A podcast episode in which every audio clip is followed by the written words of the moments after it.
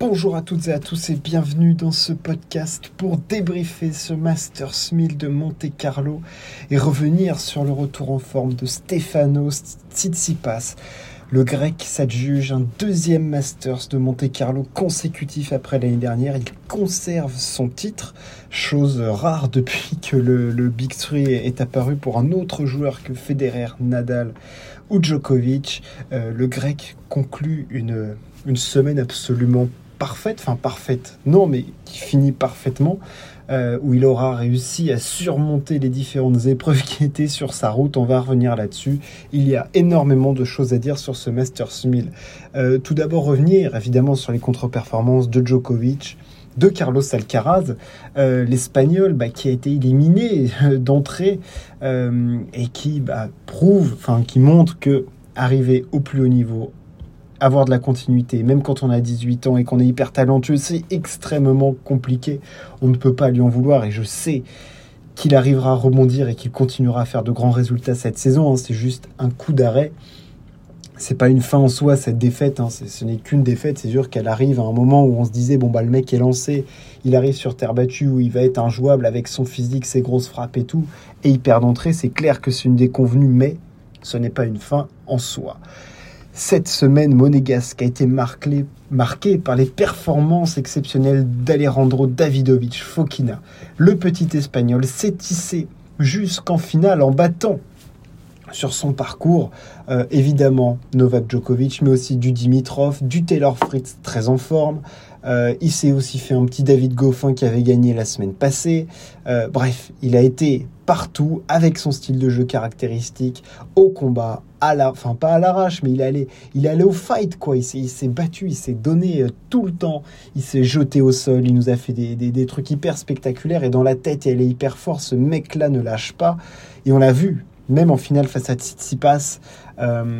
Il s'est accroché, même quand c'était compliqué, il s'est accroché. Il a quand même pris trois fois le service du grec, montrant que Tsitsipas n'a pas non plus écrasé euh, Davidovic Fokina, qui a des bonnes stats hein, dans, cette finale, mais peut-être parfois un tout petit peu limité par, euh, par son service, mais à l'échange, quel engagement et à l'espagnol et, et, ce jeu sur terre battue qui, qui, lui va si bien. Il avait très bien performé l'année dernière à Roland Garros. Alors, il avait craqué face à, face à Alexander Zverev euh, en, quart, je crois bien.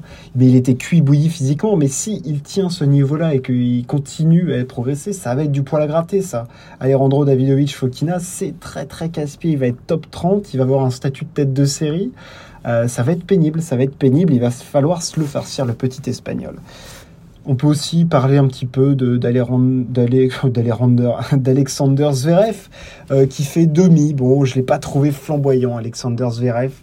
Euh, à l'arraché face à Sinner en quart, complètement dominé en demi face à Tsitsipas. C'est pour moi le Zverev que j'aime pas, c'est-à-dire le Zverev attentiste, euh, qui attend que les autres fassent la faute, il pousse la balle et tout. Et en plus, il a eu une réflexion, bon, qui enfin, ça fait pas de lui euh, un être beaucoup plus intelligent, mais il a dit que les titres qu'il allait chercher, c'est quand il était agressif. Et c'est vrai quand Alexander Zverev est agressif, il se donne des possibilités folles parce qu'il a une qualité de frappe exceptionnelle, parce qu'il a une puissance de dingue, il arrive à trouver des angles super croisés. Quand en plus tu couples ça à la puissance de feu de son service, bah tout de suite tu arrives à des armes de destruction massive. Chose que là je trouve qu'il n'a pas mis en place. Il était, on l'a vu face à Sinner, ça a été un match absolument magnifique et tout, mais ah, je trouvais qu'il aurait pu faire, pu faire d'autres choses, quoi. Je veux dire, se rendre la vie un tout petit peu plus facile. Et on l'a vu tout de suite après face à Tsitsipas, il s'est fait, par contre là, laté en deux, il n'y a pas eu de débat, euh, complètement dominé, il n'a marqué que 15 points sur le service de Tsitsipas, enfin bref, il n'y avait, pas de, avait pas de débat. On arrive maintenant au grec, qui lui par contre, je suis pas le plus fervent défenseur du grec, mais cette semaine-là, il m'a beaucoup plu. Il m'a plu parce que Tsitsipas, on en attendait beaucoup l'année dernière après sa finale à Roland Garros. Il faut dire qu'il a complètement disparu. Cette année, en dehors de cette demi-finale à hum, l'Open d'Australie, vous allez me dire, oui, c'est une demi-finale. Oui, mais c'est Stefanos Tsitsipas. Je veux dire, après, il n'y a rien en dehors de cette demi-finale où il te sort, euh, où il n'a pas un niveau de jeu fantastique pour y arriver, où il te sort juste un match monumental euh, en quart euh, face à, face à Sinner. Sinon, il se fait plutôt quand même dégoupiller, quoi. Je veux dire, même s'il a un bon niveau de jeu face à Medvedev, jamais tu le vois gagner. Là, il n'y avait rien. Et là, cette semaine, c'était le retour de la terre battue. Tsitsipas sur terre battue, on sait que c'est sa surface. C'est sa surface de prédilection. là où il a fait ses meilleurs résultats. L'année dernière, il gagne Monte Carlo, il fait, euh, il, emmerde énormément euh, à Rome Djokovic en demi-finale, il fait finale à Roland Garros, il est à deux doigts de battre Nadal à Barcelone. Enfin bref, il est exceptionnel sur terre battue l'année dernière. Et cette année, on allait voir ce que ça allait donner. Lui qui dit qu'il est remis de son coude, physiquement, on sait qu'il est prêt. C'est un rock. Euh, il, sera prêt au combat et tout, donc ça, il n'y a pas de souci là-dessus. Mais j'attendais de voir son jeu parce que je trouvais que il manquait un petit truc. Je trouvais qu'en revers, il était souvent mal placé, souvent à faire des bois, euh, problème de timing. Euh, au service, je le trouvais pas démentiellement tranchant. Je trouvais que dans le jeu, parfois un petit peu trop attentiste. Bref, c'était pas le Tsitsipas flamboyant qu'on voyait en train de couper les trajectoires, créer du jeu, créer des amortis, trouver des angles, euh, être à l'attaque, être offensif, hein, être être lui-même, c'est-à-dire être Stefanos Tsitsipas. Et là, sur cette semaine à Monte Carlo, on l'a retrouvé et il est allé défendre son titre. C'est-à-dire qu'il a réussi à gagner un deuxième Masters 1000. Enfin non, il a conservé son titre. Et ça, c'est une performance de très très haut vol parce que bah, des mecs comme Medvedev n'ont pas forcément conservé leur titre, ou Alexander Zverev non plus. Donc, arriver sur deux années consécutives à aller chercher ce titre-là, c'est du très très haut niveau. Sachant qu'il a quand même battu du Zverev euh, en, en demi-finale. Il est allé se faire son petit Davidovic Fokina. Donc il a quand même battu des mecs qui étaient en forme en tout cas. Ça c'est clair. Je veux dire, il s'est aussi fait un match énorme face à Diego Schwartzmann. Match monumental où il est mené 4-0 dans le troisième set et au mental, au combat, il y est allé. Et c'est un petit peu ça. Ce que c'est pas ce que je lui reprochais, mais je trouvais que dans la tête, il avait un petit peu baissé pavillon, il avait, il était descendu d'un cran. Donc je, j'attendais de voir ses réactions. Et là, on en a vu clairement, mentalement, il te remonte qu'il est là. Et ça veut dire que toute la machine, après, tout s'imbrique, en fait. C'est-à-dire que tu as le mental qui clique, tu as le physique qui est là. Il retrouve un petit peu de jeu aussi, des zones qu'il aime bien. Son, coup droit, qui, où il peut frapper fort, s'engager, trouver du volume. Son revers, pareil mettre des gros revers croisés, long de ligne et tout ça. Il a, il a réussi à faire plein de choses. Il a fait des petites amorties aussi quand il fallait. Il est monté au filet. On l'a vu faire des volets d'un niveau absolument exceptionnel. Stefano Tsitsipas toute, euh, toute la semaine du côté de, de Monte Carlo. Donc franchement, j'ai vraiment été euh, agréablement surpris parce que j'ai vu de lui. Et pour moi, ça annonce du bon parce que cette victoire en finale face à Davidovic Fokina, bien que l'Espagnol lui ait contesté, au final, elle ne souffre presque d'aucune contestation. C'est-à-dire que il mène 6-3, 5-4, il se fait débriquer, il a un petit moment de pression parce que bah, c'est un moment qu'il n'a pas vécu depuis longtemps de servir pour un grand titre, en fait, euh, Stefanos Tsitsipas.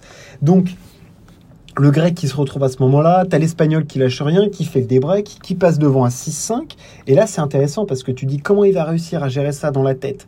Sachant qu'on l'a vu péter des câbles récemment et tout, il est resté focus, concentré, sûr de sa force, et ensuite il a déroulé dans le tie-break pour vraiment marcher sur, sur l'espagnol. Donc vraiment, il a fait preuve de, de, tout, de tout ce qu'on sait euh, qu'il sait bien faire en fait, c'est-à-dire les amortis, le service, le coup droit, la puissance, la vélocité physique. Vraiment, je l'ai revu presque pas volé sur le cours, mais je l'ai revu vraiment bondissant sur le cours, vraiment faire refaire les coups que je le voyais faire l'année dernière, des trucs de dingue, des zones complètement folles en long de ligne, euh, des passings d'outre-tombe. Enfin, franchement, j'ai revu du Tsitsipas flamboyant que, bah, qui fait peur en fait et où tu te dis le mec peut aller chercher les, les tops meilleurs sur, euh, sur terre battue, ce qu'il avait pas réussi à faire l'année dernière. C'est-à-dire qu'à chaque fois l'année dernière, il était à deux doigts de les passer. Il lui manquait ce, ce petit plus dans les moments importants et autres. Là, il est allé chercher ce tournoi proprement. Il faut qu'il enchaîne. Il faut voilà qu'il aille chercher, qu'il profite encore du fait que Nadal soit pas là, que Djokovic soit vraiment moyen à Barcelone pour affirmer sa domination parce que si il se refait péter par un Alcaraz comme il s'était fait éclater à, Indian Wells, je crois bien c'est là qu'il se enfin ou à Miami, c'est à Miami qu'il se fait éclater, je sais plus lequel des deux. Il se fait il s'était fait éclater par Alcaraz. S'il se refait péter par un Alcaraz ou qui perd, c'est-à-dire qu'on va encore dire ah bah vous voyez, c'est pas le Big Three, machin truc, il domine pas, c'est le tennis des années euh, on retrouve un tennis ouvert et en soi, je suis pas contre mais c'est vrai que c'est aussi des choses sur des joueurs qu'on voit plutôt fragile mentalement, du Zverev, du Tsitsipas et tout ça. C'est des choses qu'on leur répète et c'est des choses qui leur rentrent dans la tête, je trouve, de se dire ah mais vous dominez pas autant que les trois autres machin. C'est pas une fin en soi. Il faut qu'ils arrivent à faire fi de tout ça. Mais c'est clair que si Tsitsipas arrive à enchaîner deux, trois tournois consécutifs où il domine clairement, il s'affirme comme le meilleur joueur en ce moment sur terre battue, clairement, ça va lui donner un surplus de confiance énorme. Et on sait qu'il peut marcher à la confiance. Il marche beaucoup à la confiance et à se sentir bien dans son corps, bien dans son tennis, bien dans ses baskets et être bien dans ses baskets et être sûr de sa force. Et s'il arrive à mettre en place tout ça, clairement, on peut avoir un Tsitsipas qui arrive à Roland Garros euh, dans les meilleures conditions possibles. Mais la saison sur terre battue est encore longue. Encore longue. Elle est encore longue.